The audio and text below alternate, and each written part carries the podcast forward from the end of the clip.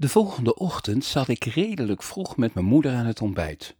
De regen tikte zachtjes tegen het raam en uit mijn slaapkamer klonk het tevreden gemompel van Gozert. Verder was het vrij stil.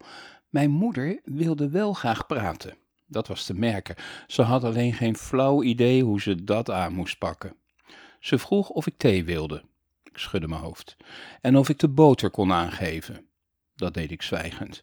Meer kwam er bij haar niet uit. En dat was al veel te veel voor mij.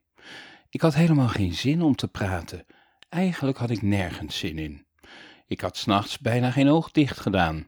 Het bed was hard en de dekens gleden er steeds af en regelmatig hoorde ik stemmen. Niet op mijn kamer, maar wel daarbuiten. Keer op keer had Gozert zijn uiterste best gedaan om ze zo hard mogelijk weg te mopperen.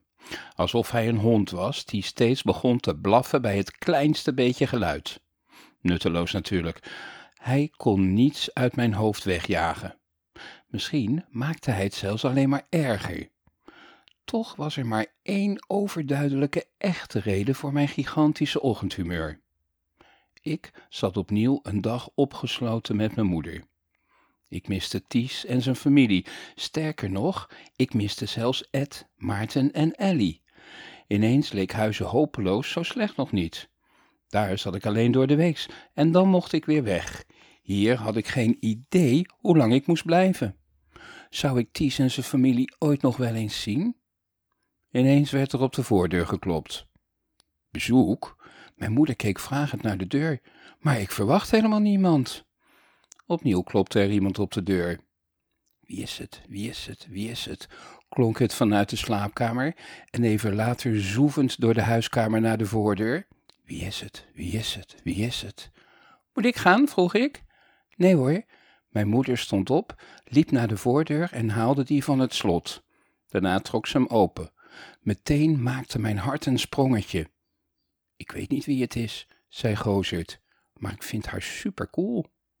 Het was Nora, mijn oudste zus. Ze was iets langer dan mijn moeder en een stuk stoerder. Ze had van zichzelf lang, donker, krullend haar, maar op de bovenkant na was ze tegenwoordig felroze, met paarse strepen erdoor. Ze droeg een zwarte hoodie die net iets te groot was en daaronder een legerbroek en zwarte kisten. Wat doe jij hier? reageerde mijn moeder verbaasd. Hoi, mam. Nora glimlachte. Ook leuk om jou te zien. Ja, sorry, stamelde mijn moeder. Zo bedoel ik het niet. Maar jij zou toch pas volgende week langskomen? Ja, volgens jouw planning, maar niet die van mij. Nora pakte mijn moeder vast en gaf haar een knuffel. Ondertussen kreeg ik een knipoog.